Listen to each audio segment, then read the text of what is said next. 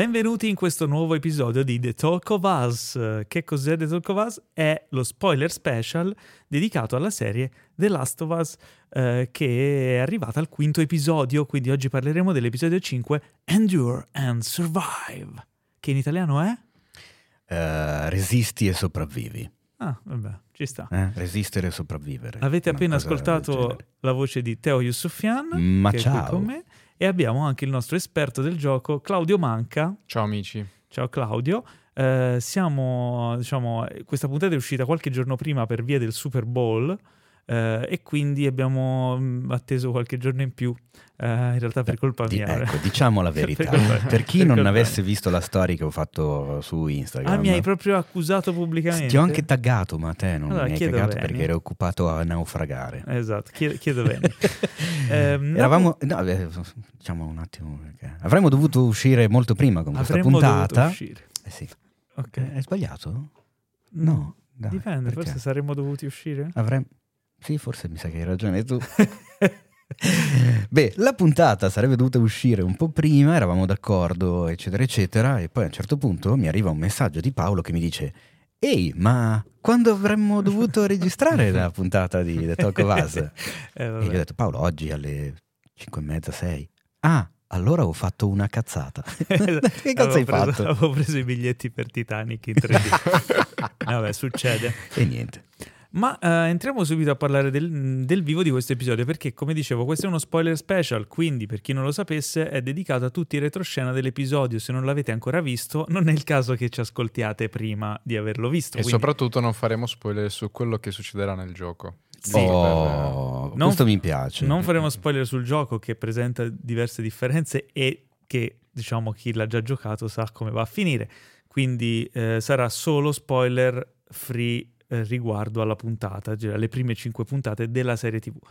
Eh, quindi immagino che l'abbiate vista, passiamo a parlare di questo episodio che, Che inizia... posso dire che è una, secondo me, è una puntata bellissima anche questa. Abbiamo passato il giro di boa, purtroppo. State... Siamo a metà, Eh, 5 un su po' di 10. più, 5 su 9. Non Io- sono 10? Eh, sono 9. Posso Ah. dire Eh. onestamente che è la mia preferita. Uh, attenzione. Sì. Beh, mi è piaciuto un sacco perché secondo me c'è veramente dentro di tutto. C'è una cosa che mi ha fatto storcere il naso, ma poi ne parleremo, parleremo. quando ci arriveremo. Però ci ho trovato veramente di tutto. Cioè, nel senso, se le prime quattro, eh, bene o male, possiamo identificarle come puntate che si sono focalizzate su un aspetto di, di questo universo, di questo mondo distopico, di questo schifo che è successo. Cioè, la prima puntata è il come avviene, Mhm. te- la presentazione di tutto quanto. La seconda è il dato di fatto, cioè che cosa è successo, che cosa devono affrontare. La terza è una meravigliosa deviazione eh, che però ti fa vedere l'altro lato del cosa devono affrontare e come lo affrontano. La quarta è l'inizio della vera e propria quest dei due Mhm. protagonisti. Qui c'è un- Questa veramente è- tutto quanto. Sì, questa è la più completa finora. Sì. Eh sì, perché affronta sia, diciamo, c'è una crescita dei personaggi, c'è un confronto con altri personaggi, c'è l'altro lato della medaglia, quindi la perdita di umanità anche dai, dai vari punti di vista e c'è tanta azione anche nel finale. E poi c'è il- lato, diciamo, spaventoso, il lato sentimentale, il lato di approfondimento del- dei personaggi, il lato action. eh, cioè, c'è Sì. veramente, ci sono tanti, tanti aspetti, è molto completa.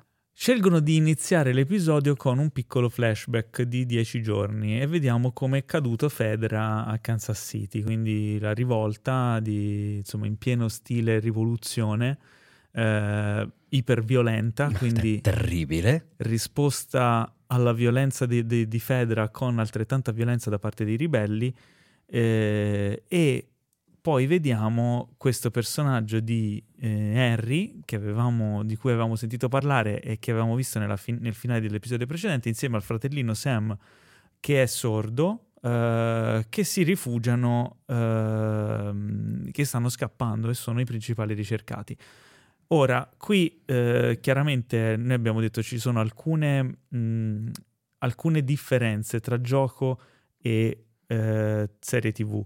Non andremo a approfondire quello che è nel gioco perché non vogliamo spoilerare il gioco, però c'è un motivo per cui ci sono queste differenze e eh, in questo caso il personaggio di Sam, eh, del, suo, del, suo, handicap, ehm, viene inserito nella serie, è un, è un elemento inedito, che viene inserito proprio per differenziare la relazione che hanno Harry e suo fratello da quella che hanno Joel e Ellie. Per non riavere la stessa cosa, nell'inizio di questo episodio vediamo come i due, eh, come Sam abbia paura e il, il fratello cerca di tranquillizzarlo, hanno, una, hanno un rapporto in cui comunque Harry è l'elemento che protegge il più debole Sam, però il loro linguaggio, il linguaggio dei segni, c'è tanto silenzio. Lingua dei segni. Lingua dei segni.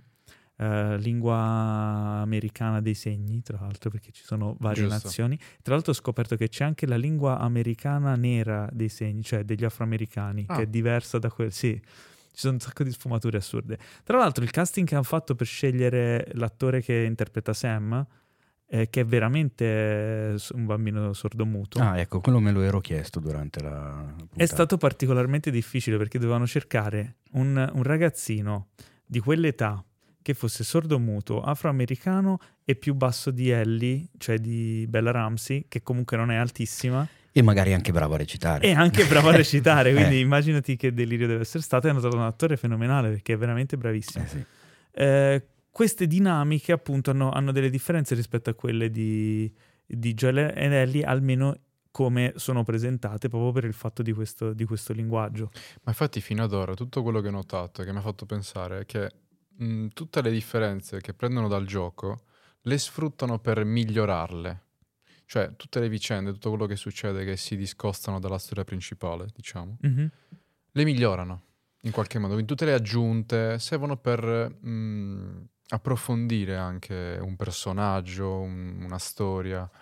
Ma più che altro anche per funzionare al meglio nel medium differente, perché se ci fai caso, e poi secondo me lo andiamo a approfondire anche più avanti, sì. nella parte del, fine, del, finale dell'episodio, ci sono alcune dinamiche che per il gioco sono perfette, ma per il film no, e viceversa, no? Quindi in questo caso abbiamo, ci viene mostrato il rapporto tra questi due personaggi finché non...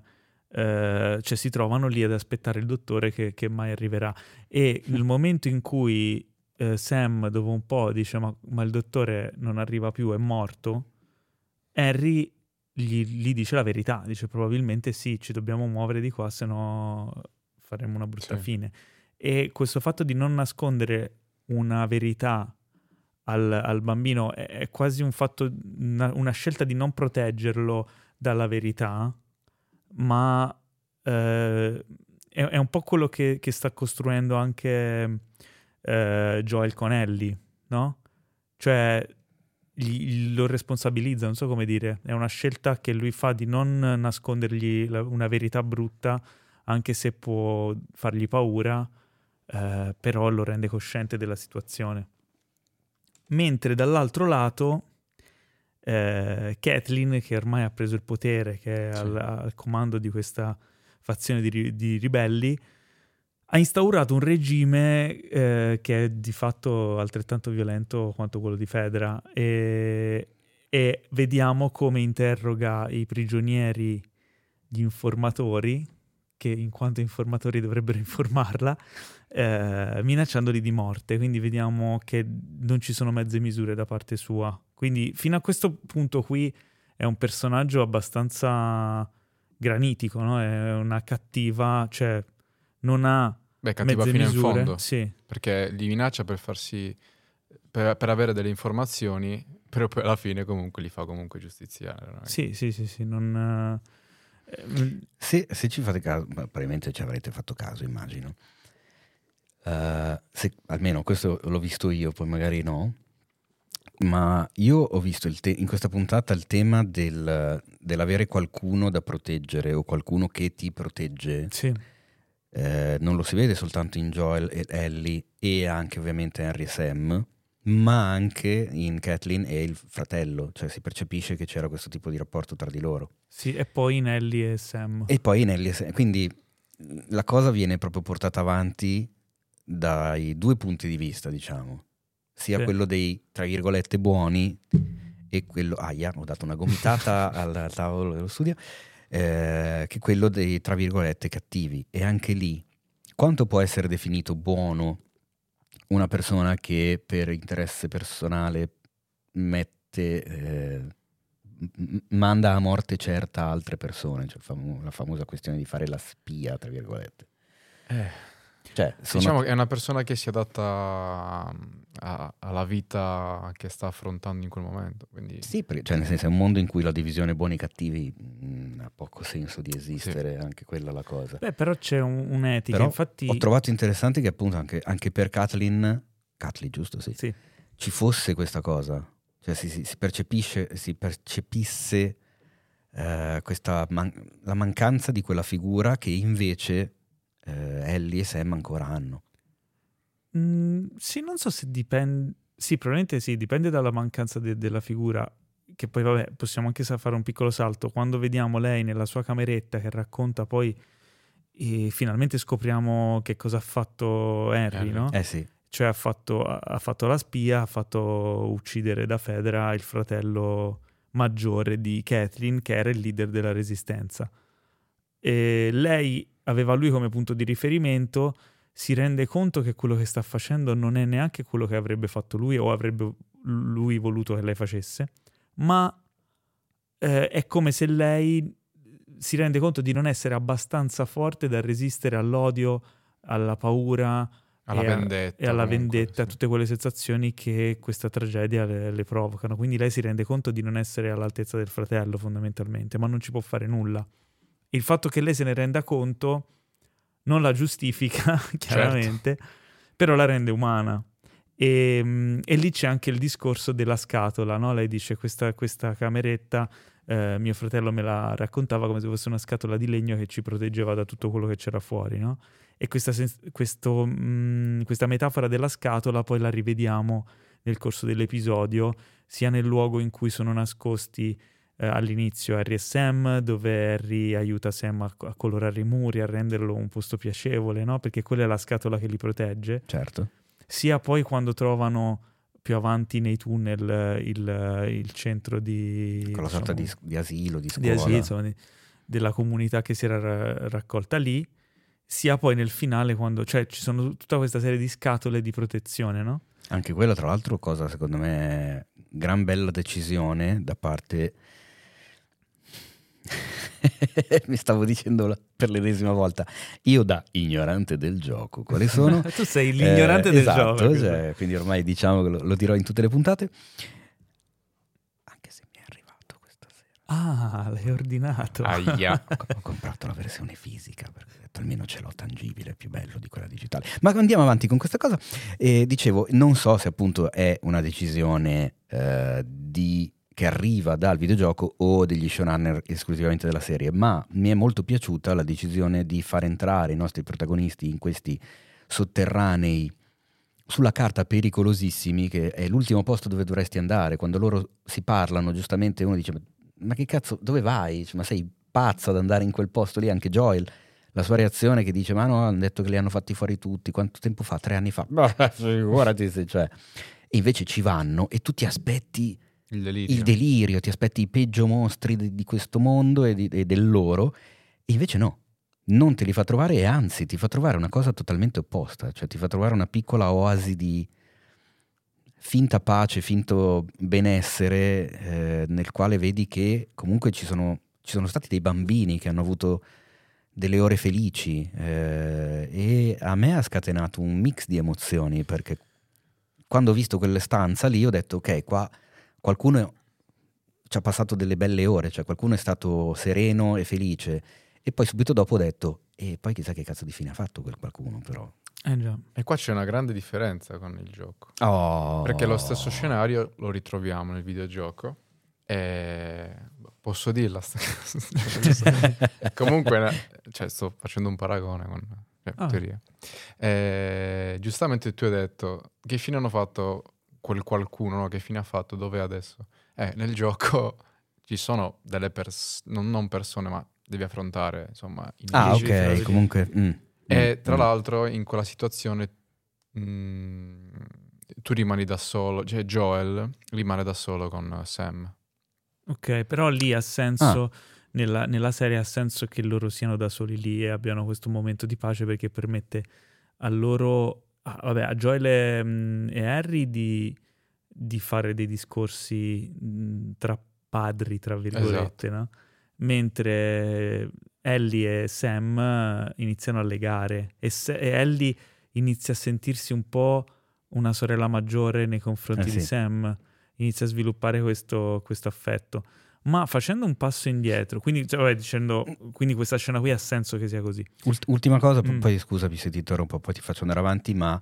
In realtà eh... volevo andare indietro perché abbiamo ah, saltato okay. un passaggio, però... E mi è piaciuta la... come si dice, la, la doppia... Uh, il doppio pregiudizio, tra virgolette, anche se non è proprio un pregiudizio, uh,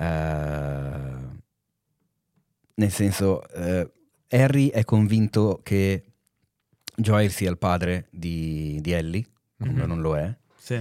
E noi spettatori, almeno per quanto riguarda me e tutti coloro che non conoscevano la storia, io ero convinto che Harry fosse il padre di Sam. Mm. Sì, però lo diceva nell'episodio prima. E nell'episodio no. prima finisce con il bambino che punta la pistola. no, però che... di, qualcuno parlava di Harry e suo fratello. Ah sì? Sì. Mm. Allora non avevo fatto uno più uno io dottore, per capire non, che non il fratello ricordo. a cui si riferivano era proprio Sam. Sì. Però dalle dinamiche, da come si parlano, da come si comportano, se non lo sai, sembra un rapporto mh, mm, tra padre e figlio. Infatti potrebbe tranquillamente esserlo, sì. Per, e mi è piaciuta questa doppia situazione, insomma. Cioè, io ah, ero sì, convinto eh. che quella coppia fosse padre e figlio quando non lo è, e nella storia loro sono convinti che Joe e Ellie fosse, siano padre e figlio quando non lo sono. Tra l'altro, Harry dice a, a, a Joel uh, quando gli dice è tua figlia, no? lui dice no, non è mia figlia, va, però tu sei un padre, cioè sì, capisce stato. sei sì, stato sì, un padre perché lo, lo capisce che lui a quell'atteggiamento lì. Um, perché però sono insieme Harry e Joel? Perché Harry, questo è un tocco bellissimo, quando, si, quando Harry vediamo che vede lo schianto della macchina dell'episodio precedente e Joel che ammazza tutti, quindi vede che questo qui è, è addestrato, è violento, sa uccidere ed è tutto quello che lui non è e quindi ha bisogno di Joel per riuscire a sopravvivere col fratello. E, ehm, tra l'altro nell'episodio prima si, si intravedeva eh, Joel che vedeva dalla finestra qualcuno affacciato, no? E, mm. che, era, che, era, Harry, però non lo capivi. Eh e certo. adesso tutto si ricollega. Eh Molto sì. bello quel tocco lì. Quando poi si trovano insieme che stanno facendo il piano, Harry svela che non ha mai ammazzato nessuno e quindi ehm, si capisce che il motivo per cui è ricercato era poco chiaro e, e che ha bisogno di, di, Joel. Devono unire le forze. Uh, questa cosa chiaramente è diversa dal, dal, gioco, ma in questo caso qui ha un senso per, per il personaggio di, di, Henry per creare proprio questo dualismo. Anche il fatto che Henry propone il, la fuga attraverso i tunnel e tutti gli spettatori ovviamente in quel momento si aspettano... Beh. Sì, c'è tipo ora horror puro qui, vanno nei tunnel, eccetera. Uh, e fa molto ridere il fatto che, che Harry non, non, smetta mai di dire: Hai visto, avevo ragione, non c'è nessuno. si, si, diciamo, si crogiola un po' del suo piano uh, fino in fondo. E, um, vabbè, quindi arrivano, arrivano lì, uh, si trovano a, a, a legare. Ellie e Sam trovano i fumetti dove mm. c'è Starlight, il, Starlight con uh, il motto Endure and Survive, che era in italiano? Resisti e sopravvivi. Resistere e sopravvivere. Tra l'altro qui c'è una gag eh, simpatica che, che raccontavano, raccontava Neil Druckmann, che quando aveva scritto il gioco eh, cercava un motto che fosse stupido, cioè che fosse una roba un po' da fumetto scritto a cazzo di cane, no? Perché, Addirittura? Sì, perché Endurance Survive è, è, la stessa cosa. Lui aveva scritto sopravvivi, aveva cercato i sinonimi e fondamentalmente è la stessa cosa ripetuta due volte, no? Quindi è proprio un motto stupido. E nel, ehm, nella serie, infatti, loro fanno la battuta quando Joel dice ah, è proprio scritto a cazzo di cane ah. questa cosa qui, no? E, ed era una strizzata d'occhio al fatto di come avevano scritto originalmente quel, quel motto nel gioco. Però Io. poi dopo era diventato una sorta di simbolo del gioco. E sì. quindi spesso si sono trovati con dei fan che arrivavano da loro che si erano tatuati la scritta Endurance Survive e quindi chiedeva scusa a tutti i fan che si sono tatuati Endurance Survive. Diceva mi fa piacere che sia diventato un botto del gioco. Però sappiate Però che... è un po' una stronzata. Fantastico. E qui, vabbè, abbiamo detto de- già di Kathleen che racconta a Perry il suo braccio destro, che tra l'altro è interpretato, l'abbiamo già detto che è interpretato dall'attore che nel gioco faceva il fratello di Joel. Eh, credo di no, infatti questa è Ok. la prima volta No, che la sento. ma hai fatto cosa. bene a dirlo. Eh, tu lo sapevi? No. Eh, vedi, Perry, il braccio destro, è l'attore che aveva fatto il motion capture e l'interpretazione Ma nel gioco pensa. del fratello di Joel. O forse non l'avevo riconosciuto con tutta quella barba. Non aveva la barba, Eh, allora sì, ecco, sì, sì. Eh, infatti, ne- questo è un piccolo cinefax. Quando gli facevano i complimenti sul set per l'interpretazione, faceva: No, no, ma non è merito mio, 50% è merito della barba. Comunque è stato molto bravo. Ehm, arrivano, quindi passano tutti i tunnel, arrivano salvi e si trovano nel- in questo spiazzo, in questa- questo vicolo cieco dove eh, iniziano ad essere attaccati dal, dal cecchino proprio mentre Ellie stava, per- stava cercando di convincere Joel a proseguire il viaggio tutti e quattro insieme, che è una cosa, a- a- atip- cioè una, una cosa molto umana, no? il fatto che tu stai facendo un viaggio co- con una persona che conosci insieme, no? cioè capita anche in vacanza e poi incontri delle altre persone che fai amicizia, no? E, inizia a esserci il, il dubbio, no? Che facciamo, facciamo un pezzo di viaggio insieme a queste persone che abbiamo appena conosciuto oppure rimaniamo tra di noi e non eh, ci rischiamo magari che questi sono dei rompicoglioni? Ma allora, in questo caso, eh, più che rompicoglioni... No, nel mm, caso, capito, ne- nelle situazioni Ah, no, di sì, normalità, certo. sì, in questo caso può essere peggiore. Eh sì, no, anche perché in questo caso, guardandola proprio dal punto di vista eh, Endure and Survive, erano abbastanza poco utili una volta Eh, fuori no, dalla città infatti. RSM, cioè, anzi diventavano un, un peso non, non leggero da sostenere per le spalle di Joel. Infatti Joel non gliel'avrebbe mai proposto una cosa del genere. Esatto. Già un po' gli giravano le palle. E Mm. qua arriviamo alla prima delle cose che mi hanno. Delle due, prima ho detto che ce n'era una sola. In realtà, adesso pensandoci, ce ne sono un paio che mi hanno fatto un po' storcere. Però con la mano hai fatto tre. Come ho fatto tre? Infatti ci sono un paio con tre con la mano. Ma perché intendevo tre, infatti. Ah, ora quattro. Ah. ok, vabbè. Nel senso, ma se, se è importante avere un cecchino sulla torre, ok, perché ci metti uno di 98 anni con la cataratta te lo spiego. che, che ha una mira di merda e tra l'altro lo fai anche dire ai personaggi della serie tranquilli ha una mira di merda Eh, ma si vede, effettivamente si si, vede. vede. sembrava uno degli stormtrooper di Guerre Stellari che storicamente si sa che Considera hanno anche che è mira notte. pessima È notte, appunto quindi non è facilitato il povero vecchio. Tra l'altro, ma nel, perché nel metterlo- gioco, nel- mettere lui ma nel- mettilo a- a Claudio. coltivare le zucchine cioè, Ok, ma Claudio, nel gioco com'è il cecchino? Non è un vecchio, Non è, un vecchio, è un cecchino formidabile. è un cecchino molto bravo. Perché nel gioco devi giocare e Certo. quindi devi essere messo in difficoltà. Ed è giorno. Eh, in È giorno. questo caso Pure, qui, sì. ed è giorno, in questo caso qui eh, si crea un fattore umano. Cioè, questo vecchio qui non ha più niente da perdere. Dici perché l'hanno messo lì? Magari era l'unico che voleva star lì a rompersi i coglioni, a non fare niente. O magari l'unica cosa che poteva fare perché gli altri potevano essere più utili altrove, magari usa- mm, essendo più Eh, forti essendo più vecchio, abili. no? magari non riesce a correre come gli altri. Quindi... Eh, quindi è stato Mm. messo lì nel momento però in cui c'è Joel, quando arriva lì ha già capito che c'è qualcosa e quando lo vede, inoltre capisce che il vecchio non ha più niente da perdere. Per questo lui gli dice non, non me lo far fare, non, prego non farlo. eh, non, eh, non farlo, dai, cioè, mi basta mezz'ora e poi ce ne andiamo.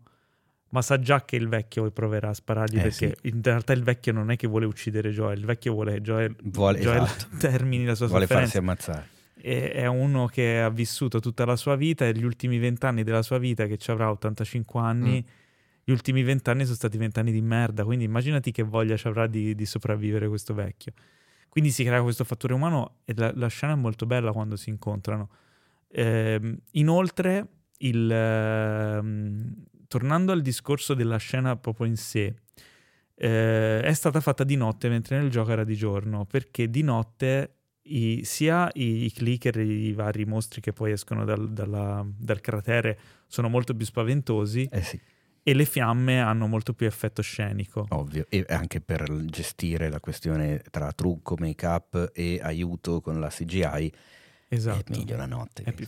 Il problema è però che quello che vediamo è un, uh, un set, non, non, è una esatto. costruzione vera, sono tutti set che hanno costruito in un mese con vari eh, tipo lavoratori edili, hanno costruito praticamente tutte quelle case in un mese, un lavoro incredibile. In più, tre settimane di produzione per girare quella scena, tre settimane di notturna, che sono per, beh, per chi, voi che magari non avete dimestichezza, però è come farsi tre settimane di turni di notte senza vedere la luce del giorno e dopo tre settimane la gente inizia un pochino ad andare via di testa. Abbastanza. Quindi non, diciamo che non erano contentissimi. Eh, al di là di questo, secondo me funziona, funziona alla grande. Nel momento in cui arriva Fedra, mm. Eh, ah, poi, poi sono curioso di sapere cos'è che non ti ha convinto, Teo, perché io l'ho trovata molto, mh, mm, molto bella, molto adrenalinica, molto, mi sono cagato addosso. Quello sicuramente, una delle migliori scene action alla fine di massa della serie, perché ancora poi abbiamo visto sono... di questo genere. Poi ci sono questi elementi che ritornano, no? perché abbiamo visto quel cratere nella, nella, prima puntata, questi zombie che dicono che Fedra li ha cacciati sottoterra e non si sa che fine abbiano fatto perché nei tunnel non ci sono, da qualche parte saranno. Quindi ci sono una serie di elementi disseminati eh sì. e quando vedi la, la macchina che si schianta, la macchina che finisce sotto e questo cratere che inizia a eruttare zombie che non sono zombie, occhio. Vabbè, zo- poi... Sono nella definizione, diciamo, culturale, sono zombie, poi sono infetti, sono runner e clicker. Sì. E... E, e... Un, e un bloater. Esatto, ah. e io qua ti voglio. Ma ora, tra poco vi spiegheremo tutte le varie differenze. Um, l'arrivo di Fedra con Kathleen super incazzata, eh, Harry che si deve, deve prendere la scelta di sacrificarsi mentre Joel è lì che vede tutto e non può fare nulla, è abbastanza tesa. Quando inizia poi il casino con uh, tutti i vari infetti, la situazione degenera. Che cos'è che non ti ha convinto, Teo? Allora, adesso mi hai fatto venire in mente la quarta cosa. La, la, la, la quarta cosa. Che... Fai, fai cinque, va bene. Le gag visive. Eh, no, allora, innanzitutto, come mi ha fatto anche notare la Bigna mentre vedevamo la puntata assieme, ma come mai nel momento in cui c'è Kathleen lì, bella pronta alla testa del suo drappello di maledetti bastardi, okay. e Joel è lassù nella torre del cecchino, non fa fuori Kathleen? Beh, se Joel facesse fuori Kathleen, non è che gli altri poi dicono: Ah, vabbè, è morta Kathleen, andiamo via. Però, come ci insegnano tutte, da Sun Tzu in poi, eh, diciamo che far fuori il leader aiuta. Eh, ma in una situazione così tesa scateni un casino, cioè un'escalation istantanea che potrebbe portare a conseguenze ben più gravi. Ma poi Quali? L'altro... Che la gente cercherebbe di far fuori il cecchino sulla torre e quelli nascosti dietro la macchina avrebbero tutto il tempo di scappare nella notte. E se la manca? Ma non la manca, Joel la manca, figurati.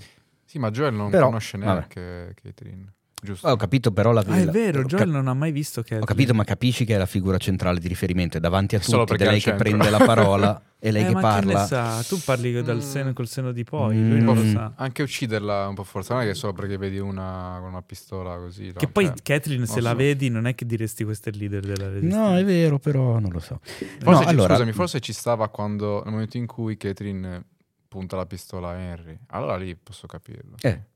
Eh, però è pieno di altra gente. Però, però appena, lì, appena lì è un po' tardi, esatto. Esatto, appena punta... Allora, la cosa che mi ha fatto un po' strano è...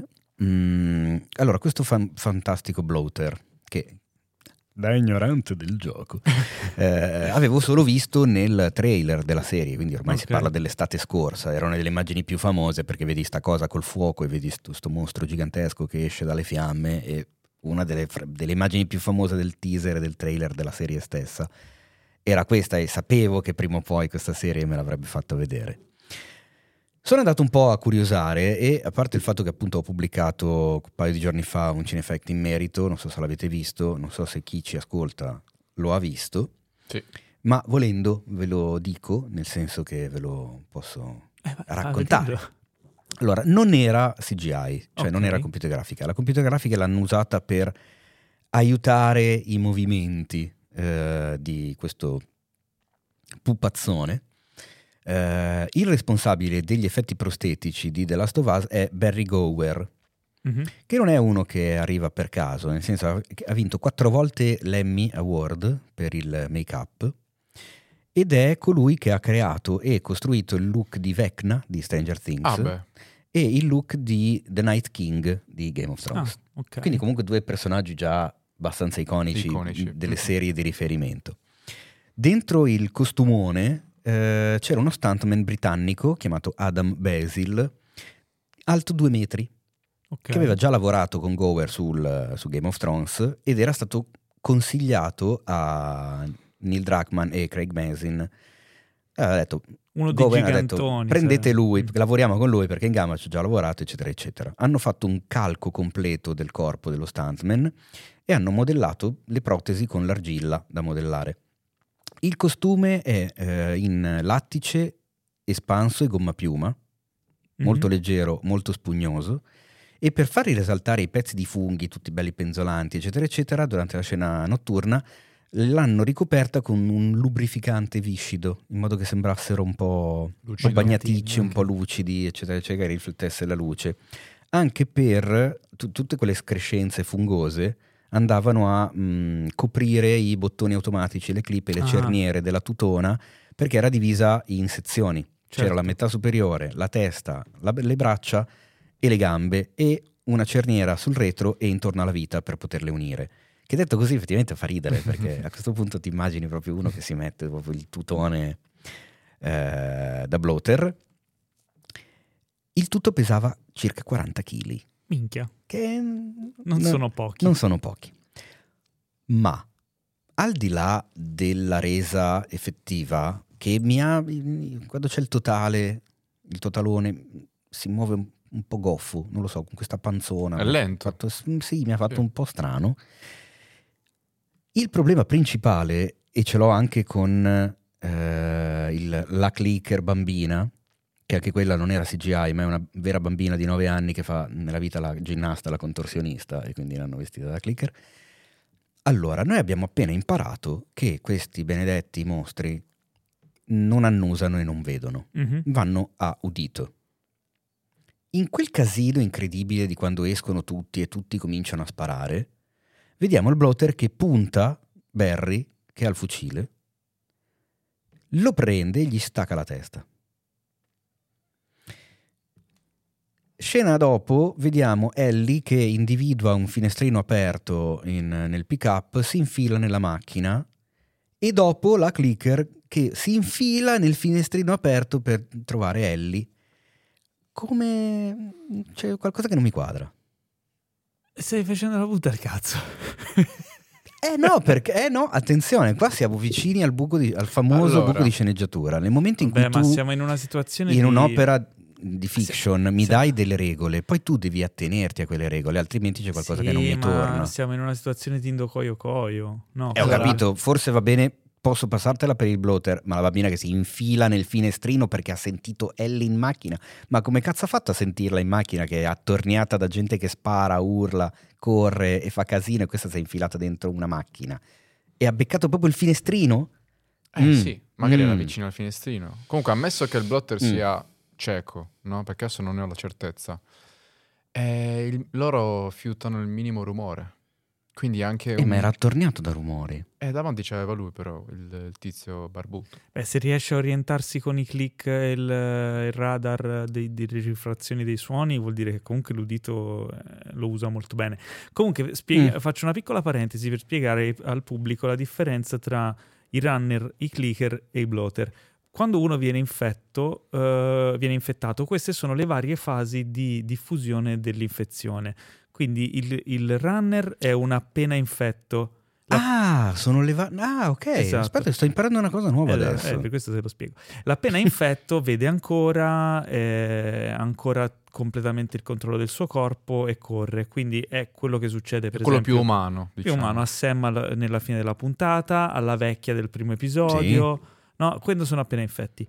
Quando l'infezione si, si, diffonde, quindi il fungo inizia a mangiare dall'interno l'organismo, a un certo punto sbuca dalla testa e quindi gli fa perdere gli occhi Esatto. e, e quindi perde la vista e diventa un clicker ha, in cui il fungo ha una presenza massiccia. A quel punto poi di solito gli organismi vanno a morire, quindi si spiaccicano in un muro e il fungo continua a crescere. Ma nel caso di organismi particolarmente forti, esempio un energumeno di due metri particolarmente forte, l'organismo riesce a resistere oltre la fase di clicker e diventa un bloater, che non si sa per quanto tempo dura, però diciamo che l'infezione si è diffusa ancora di più, però l'organismo non è ancora morto e quindi è super resistente perché è completamente ricoperto dal fungo, eh, ma non, non, si è ancora spiaccicato in un muro, diciamo. E infatti nel gioco sono più difficili da uccidere. Esatto. Beh, immagino. Eh. Quindi è una sorta di organismo umano particolarmente forte che ha resistito più a lungo ed è quindi ha completato questa metamorfosi. Questo è per capire un po' come funziona. Mm, okay. E secondo me... Pensavo fosse una cosa dovuta alla, a, al modo in cui rimasti, erano rimasti loro sottoterra, nei tunnel, eccetera, eccetera. No, no, è proprio un, è la, il decorso, diciamo, di questa infezione, diciamo così. Che è, è pensato molto bene, ci, è coerente con, con la storia raccontata. Eh, vabbè, quindi scoppia il casino, il bloater uccide Perry in maniera cruenta. Tra l'altro avevano pensato inizialmente di farglielo strappare a metà, però poi non riuscivano a, a, fare una maniera realistica in cui venisse strappato il corpo a metà e quindi alla fine gli stacca solo la testa. Tra l'altro i VFX, i VFX, delle creature sono di Weta, eh, eh sì. che sono i migliori del mondo a, creare, a fare creature, ormai sono specializzati, quindi abbiamo un'eccellenza dal punto di vista VFX. Tra l'altro ho visto oggi pomeriggio una cosa di di uno dei tecnici di Weta con i corridor digital su Avatar, sì. la via dell'acqua, no? te l'ho mandata, non so se No, l'avevo già visto. Ah, ok. Quella del braccio. Esatto, bellissimo, no, fantastico. E, ehm, tra l'altro io ho notato una cosa, guarda, secondo me i VFX di questa serie sono eccellenza e eh, ah, tra l'altro raccontavano Drachman e Mazin che il problema attuale è nel riuscire a trovare società di VFX disposte a fare VFX su un prodotto perché ci sono talmente tante pro- produzioni in corso che necessitano di VFX che gli artisti nel mondo sono finiti. E loro hanno avuto la fortuna che quando andavano dalle, dalle aziende diciamo preferite della loro lista, quelle in cima alla lista e gli dicevano The Last of Us loro dicevano, ah, ma fichissimo, siamo tutti fan, lo facciamo assolutamente, perché ah, siamo arrivati al punto in cui c'è talmente mm. tanto lavoro che hanno possibilità di scelta e loro hanno avuto la fortuna di avere un progetto che stava a cuore a, al mondo dei, degli artisti di VFX perché si sovrappone un po' il mondo dei videogame con chi fa VFX, sì. perché si tratta sempre di grafica 3D, eccetera. Quindi hanno avuto questa fortuna e se, direi che si vede la qualità del, del lavoro che c'è nella, sì, nella sì, serie. Ma, ma anche nelle cose ne abbiamo parlato credo la settimana scorsa o quella prima, eh, non solo in questi casi dove ev- evidentemente anche allo spettatore più me- meno smaliziato, eh, non credo che nessuno pensi che sia un mostro vero e che quell'attore ha perso la testa decapitato da uno grosso ma anche in, nelle cose che si notano meno, quindi nei set extension, nei momenti in cui c'è sì. l'autostrada deserta con le macchine ammassate, cioè tutte queste cose. Forse l'aereo della puntata 3 sulla collina, eh, no. quello non era proprio venuto no... benissimo. Ho notato questa, resto, wow. Ho notato in questa puntata, in una scena in cui camminano per strada, che si vede in un campo lungo, che una delle macchine distrutte sulla strada era bidimensionale in realtà, era tipo una macchina photoshoppata messa lì, integrata perfettamente, dovevi proprio avere l'occhio perché c'era questo movimento di camera e la, il parallasse anche ah, minimamente okay, non ha seguito l'ottica. Però era, cioè, era perfetto, era proprio l'occhio, ci vuole l'occhio molto tecnico per no, notare può, queste cose. Oppure lo fa chi fa la puntata. vabbè, cioè, ogni tanto lo faccio pure io. Eh, vabbè, per concludere, ehm, Kathleen viene, viene, uccisa tra l'altro dalla bambina, che è un bel tocco, no? Sì. e Sam, Ellie e, ed Harry riescono a scappare e, insomma, e si rifugiano poi in una casa. Eh, Sam ed Ellie sono insieme e stanno, insomma, Ellie sta cercando un po' di tranquillizzarlo, leggono i fumetti che hanno preso nel rifugio e, e in quel momento lui le chiede se ha paura e di cosa ha paura. Tra l'altro è bello il tocco che ehm, Sam ha sempre questa lavagnetta Sì. molto, molto retro, no? Però è, è una cosa non digitale che permette effettivamente di scrivere e riscrivere quante volte lui voglia. È, è molto low-fi, no? C'è questa sorta di ritorno al passato Eh, certo. in un mondo in cui le risorse sono, sono differenti, no? Infatti Vabbè. all'inizio non capivo cosa facesse quando sollevava il, il foglio. Tu non le hai mai viste No. quelle? Eh, No. vedi, perché sei giovane. Eh, invece cancellava, cioè, in qualche Sì, modo sì, cancellava quello che Sì, aveva fatto. perché con, eh, con la punta, quello non è una biro, è una punta che praticamente va a pigiare la plastica. No, eh, quello sì, quello su- su sì. questo... Ma come faceva a cancellare? Eh, Perché nel momento in cui la alzi, Ah, ok, la giusto. stacchi Giusto, da quello giusto. che vai a premere e quindi, E quindi torna, azzera. torna Sì. nulla. Normale. Sì, sì, è una roba proprio degli anni 70, credo. Tra l'altro il, il low-fi torna anche banalmente nei fumetti, perché Anche, magari, esatto. magari parlo da uomo anziano e sicuramente ci saranno un sacco di eccezioni, ma all'età di Sam e Ellie, oggigiorno eh, di solito hanno Sm- gli smartphone, smartphone, e cioè, l'iPad, non, non i fumetti. Sì. E non Sam- voglio generalizzare, eh, no, no, però... no, è vero, ecco. è vero. Vabbè, ormai il, Eh. il mondo è così. Eh, Sam mostra... Vabbè, Ellie dice che ha- quello che- di cui ha paura è rimanere da sola, Sì. la sua vera paura. Prima ci scherza, tenta Ah. di scherzarci un po', sdrammatizzando. Tra l'altro gli chiede, Sam le chiede, ma tu non hai paura? Detto, ma perché? Non ti sembro spaventata? Invece Mm. io ho sempre paura. E mi è stata molto bella quella cosa. Sì. Sì. Affronta la paura in modo diverso da, da Sam. Posso dire che in scene come queste ogni dubbio iniziale o comunque non magari generalizzato del, del- de- del pubblico di massa sulla scelta di Bella Ramsey viene completamente annientato dalla bravura recitativa di questa ragazza. Mi Infatti- piacerebbe poterti dare ragione, ma io ancora oggi leggo un sacco di gente che dice sì, la serie è bellissima, però Bellanente non c'entra un cazzo. Che palle. Non ci assomiglia minimamente, Ma però è perfetto, però è, frega? per- È, riesce, è bravissima. riesce a cioè. comunicare delle emozioni con un'eleganza e un'efficacia Tu, incredibili. tu probabilmente che non hai mai giocato riesci a dirlo molto più facilmente. Però posso anche capire chi Ma- dice una cosa del genere, ma non, È ovvio. non lo, non lo condivido. perché- Però come, idem- i- come- idem come sempre quando si parla di film biografici o adattamenti o altre cose, eccetera, non è un concorso di sosia. Cioè, Ma che poi quello che dico sempre è che nessuno degli attori si assomiglia a- neanche Pedro Pascal Neanche allora Pedro- volendo e invece assomiglia a loro- Joel. e Basta invece un uomo dicono- con la barba e allora Eh. Ti va bene, cioè è una stronzata. Ma non perdiamo il focus. Dicevo, la bravura di, di Bella Ramsey e- nel personaggio di Ellie in questa scena è quando, quando Sam svela il morso e lei si inizia ad autoconvincersi di poter essere la cura, tanto da tagliarsi la mano e, e, diciamo sporcarlo di sangue sulla ferita. Quella scena lì mi ha ucciso, cioè lì c'è proprio lacrimoni. Perché? Perché c'era questa sorta di speranza di fondo e di disperazione, eh, tutto mi- misto insieme, no? dove lei ha creato, si, si è- ha iniziato a sentirsi responsabile di aiutare questo ragazzo, tanto che non, nea- non va neanche ad avvertire Henry e, e Joel della cosa, perché probabilmente in fondo al cuore sa che non serve a un cazzo, Mm. ma non vuole perdere quella speranza e ha la paura magari che Joel dica sparagli in testa. no? E, e ci vuole provare fino all'ultimo. E quando poi la mattina dopo trova Sam seduto Che vabbè lì. e lo chiama, Super telefonato che lui era già andato. lo chiama, ma Sam è sordo. E anche una volta infetto rimane sordo perché è un, è un- è un problema Eh sì, eh, diciamo fisico. organico. Quindi non si gira fino all'ultimo e, e poi quando succede, succede il disastro. Infatti lui si accorge di lei quando la vede, non quando la sente. Eh, infatti.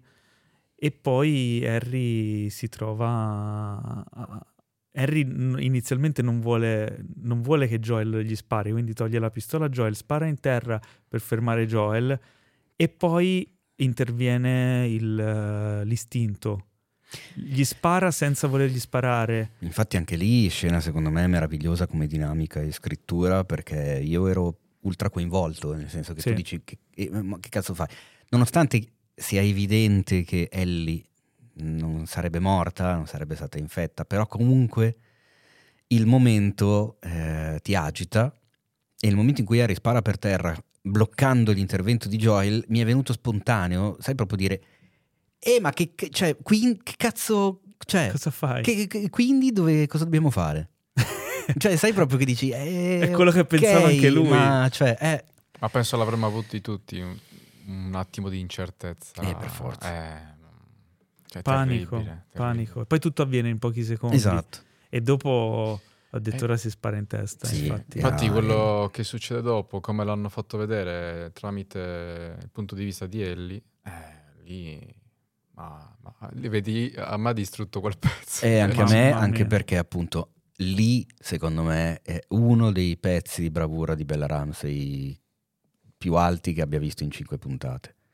La sua reazione a quel gesto, poi sì, mettici la regia, mettici la direzione degli attori, qualcuno le avrà detto di fare così, magari le hanno girato 12 chuck e ha reagito in 12 maniere diverse, questo è quello che vediamo. Ok, però è stata proprio bella come scelta interpretativa. Che poi non è una reazione. se tu ci pensi, non è una reazione super esagerata. No, è quella la cosa. È inaspettata esatto, e soprattutto spaventata. spaventata. E quella è scioccante. Spaventata e consapevole. Cioè, Sì. in quel momento prende coscienza del fatto, non- cioè, come, come biasimare lui, che alternative ci potevano essere. Era Cioè, è proprio modo. un... Le un- si spegne quasi la luce negli occhi in quel momento. Perché si ricorda che vive in un mondo di merda. Esatto. Ed è così. E così, niente, rimangono di nuovo da soli loro due e camminano verso pro- le prossime avventure. Non prima di aver lasciato la lavagnetta Ah, di già, cui parlavamo prima con scritto I'm sorry. Il funerale. Che anche gli fanno. quello. Sì. Torniamo al discorso di prima, del fatto del proteggere qualcun altro a cui tieni. E del fatto che non è servita a niente anche il suo Esatto. sangue. Quindi, Il che eh, apre tra l'altro anche un po' di domande, nel senso... Beh, chiaramente se, se- se la, la cura è nel suo sangue non è spiaccicandolo sulla Esatto, ferita. con- con- tagliandosi una mano. Il gesto È ok, però... Però il dubbio c'è, il funziona. dubbio non c'è anche funziona? perché il ragazzino è stato morso alla caviglia. Tra quindi io l'altro, all'inizio se- dicevo è stato morso alla caviglia, quindi l'infezione avverrà più lentamente, no? Perché una delle regole che ci hanno insegnato è che se ti mordono al collo succede probabilmente subito. E invece, boh, forse perché l'organismo è più Poi piccolo. è passata una notte comunque. Però Eh, probabilmente se lei avesse subito avvertito Harry e Joel gli avrebbero tagliato la gamba e Eh, avrebbe esatto. avuto magari qualche chance in più. Vabbè, quando questo non possiamo saperlo, No. non sappiamo neanche come funziona in realtà nel Però, dettaglio, non ho già- mai parlato. Già è so. sordo, gli togli pure una gamba, cioè a quel punto, povero ragazzo. Ma voi avete notato ogni volta che vengono inseriti dei personaggi come va a finire? Eh, Ci avete sì. fatto a caso? Certo, Che rimangono alla fine loro due. eh sì. Sì, sta cosa un po'. Non vi, non vi affezionate troppo ai personaggi di The Last of Us. Vediamo se ci sono invece. Altra chicca, non so se ci Mm. avete fatto caso, ma c'è un'inquadratura meravigliosa che io adesso devo riuscire a recuperare perché l'ho vista e poi ho visto che l'ha notata anche qualcun altro su Twitter. Ho detto allora non sono io pazzo. Chiedo a voi due e chiedo anche a chi ci sta ascoltando se l'ha, se l'ha notata. C'è un momento in cui eh, c'è un'inquadratura da fuori la finestra con eh, Harry che guarda fuori e nel riflesso del vetro lui sugli occhi ha una striscia rossa, che è esattamente la striscia che dipinge sulla faccia del piccolo fine? Sam. Dove? In che punto? Eh, nel punto in cui devono guardare, eh, no, nel punto in cui guarda fuori per vedere Joel che ha a che fare con, eh, con gli altri. Ah, Nel flashback. Sì, sì, forse l'avevo notato. E c'è questo Tocchi- rimando tocchi fatto apposta, ovviamente. Eh, bene, siamo in chiusura, ma vediamo se ci sono dei messaggi che ci avete inviato. Allora sì, ci hanno questa scritto puntata. in tanti, io vi ricordo che a un certo punto durante la settimana sul nostro canale Telegram di cinefx.it, quello aperto a tutti, non solo ai Patreon, vi chiederò di commentare la puntata e questa settimana ci, ci ha scritto ad esempio Eric To che ha apprezzato tantissimo ad esempio la scelta, di- definisce incredibile il colpo di genio quello di far di Sam un ragazzino sordomuto perché aggiunge ansia come se non ci fosse un domani Vero? e andando alla fine dell'episodio, a suo parere l'interpretazione di Bella in quel momento Eh. è stata incredibile. Niente classiche urla strazianti o simili, un sussulto e una faccia distrutta senza bisogno di fare altro. Brava, brava, brava. È quello che abbiamo appena detto. Sì. Eh beh, fa piacere vedere che non è stato notato solo da noi. Esattamente, anche Gianluigi, grande puntata, secondo me la migliore fino a qui ad aver do- dosato bene azione e relativa tensione approfondimento psicologico dei personaggi, vertendo sulle tematiche non solo di questa prima stagione, ma addirittura della prossima. Attenzione, qua si apre la migliore non lo so, però il livello Grande è talmente discorso. alto che è difficile dire, cioè, sono una più bella dell'altra, quindi se il livello continua a essere così fino alla puntata 9, Eh. beh, Ma la, co- roba. la cosa divertente Sì. è che ogni puntata ci tro- già dalla prima abbiamo detto beh questa pun- prima puntata splendida se la qualità rimane questa direi che su cinque puntate abbiamo la qualità che è rimasta quella eh. Alex Lenoci che ci dice puntata impressionante tensione ed emozione parte finale addirittura superiore al videogioco Paolo che piange per la lavagnetta con scritto I'm sorry Sergio Nocerino che ci dice stavo appena iniziando a riprendermi psicologicamente dalla terza puntata e poi sono arrivati Harry e Sam sono devastato, questa è cattiveria. sì, possiamo definirla sadica questa serie. E anche lui sottolinea il fatto che non bisogna, fare, non bisogna affezionarsi ai personaggi. Questo mi ricorda le prime stagioni di Game of Thrones. Già. Eh, Nick invece non è d'accordo perché dice il videogioco, anzi, secondo me è molto superiore in questo arco. Riesce molto meglio a farci affezionare a Henry e Sam rispetto alla serie, anche solo banalmente per il maggior tempo che si passa assieme a loro. Beh, sai, è sogge- intanto è soggettivo e poi sono, essendo due medium diversi, il- nel gioco tu sei coinvolto in prima persona, quindi hai un legame diverso con quello che succede, con i personaggi, col personaggio di Joel che è il tuo avatar. Io ribadisco che non, sono, che non sono No, paragonabili. infatti. Sono due esperienze completamente diverse. Tra l'altro poi sono anche due personaggi diversi nel gioco, quindi mh, come fai a paragonarli? Certo. Sì. Giordano dice che il livello è sempre alto, il fatto che ci sia poco lavoro di CGI rende spettacolare qualsiasi scena. Eh, Antonio che ci dice, caro Teo, caro Paolo, caro Claudio. Che dire di questa serie se non che mi sta tenendo incollato al divano con gli occhi spalancati? Superba, secondo il mio modestissimo parere, sta riuscendo dove tutti gli altri adattamenti dal mondo videoludico hanno finora fallito. Per il mood, la- l'atmosfera, la lore, sto risentendo gli stessi brividini delle primissime puntate di The Walking Dead, dove tutto era nuovo, affascinante e inquietante. Dal vostro fedelissimo Antonio e Dorotea. Sappiamo Ah, eh, bene mai so. di chi si parla. Ciao Antonio. Marco che ci chiede: Ma che senso ha dare un fucile da cecchino a un nonnetto che non ci vede neanche a mezzogiorno? Eh, dopo Eccolo. il podcast potrà dire, ah ecco perché. Davide, puntata impressionante, sono certamente di parte. eh, che cazzo di capolavoro. E Antonio che, concludendo, segnala per la nostra amorevole community che Now è in offerta fino a mezzanotte. Eh, eh, però la puntata esce dopo. Quindi eh, potevi, potevi Eh, dircelo anche un po' prima. Eh, niente, basta, Ok. tutto qua. Quindi eh, ricordatevi eh, dopo l'uscita della prossima puntata di iscriverci rispondendo appunto al- sul canale Telegram all'appello per scriverci vo- anche vostre domande, cose su cui possiamo discutere perché può essere uno spunto di, di discussione. Ehm, tu Pro- vuoi aggiungere qualcosa? Sì, Flavio? proporrei una nuova maglietta, Teo. Cioè? Cioè? Puoi provare a indovinarla. Si chiama Da ignorante del gioco, tre punti. Ma sai che non sarebbe male? Io me la comprerei subito. Eh, potrebbe essere. E, quindi ci ascoltiamo per la- nella prossima puntata e nel frattempo ricordatevi che abbiamo anche un'uscita settimanale col podcast principale, quindi se siete capitati qui per caso soltanto da fan di The Last of Us, eh, provate ad ascoltare anche le nostre puntate settimanali, magari vi affezionerete. Eh, Teo, vuoi aggiungere un'ultima cosa? Ultimo dubbio, visto che sono già usciti tutti i titoli, eh, come già sappiamo, delle puntate di tutta la stagione. Mm. No, io non voglio svelare Ah, nient'altro, ok. eccetera. Mi chiedo solo che cosa cacchio voglia dire il titolo della prossima puntata, la numero 6, che è Kin. K-I-N. Non ho Kin? idea di cosa sia, Mm. perché non è un verbo, non credo sia un nome. E non- chi lo sa? E Kin lo sa.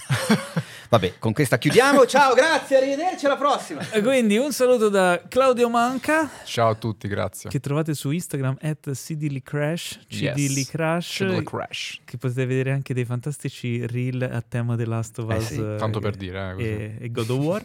Eh, un saluto da Teo Yusufian, Ciao, Ne. il nostro direttore editoriale di Cinefax, e un saluto anche da me, Paolo Cellamare. Ci ascoltiamo settimana prossima. Ciao.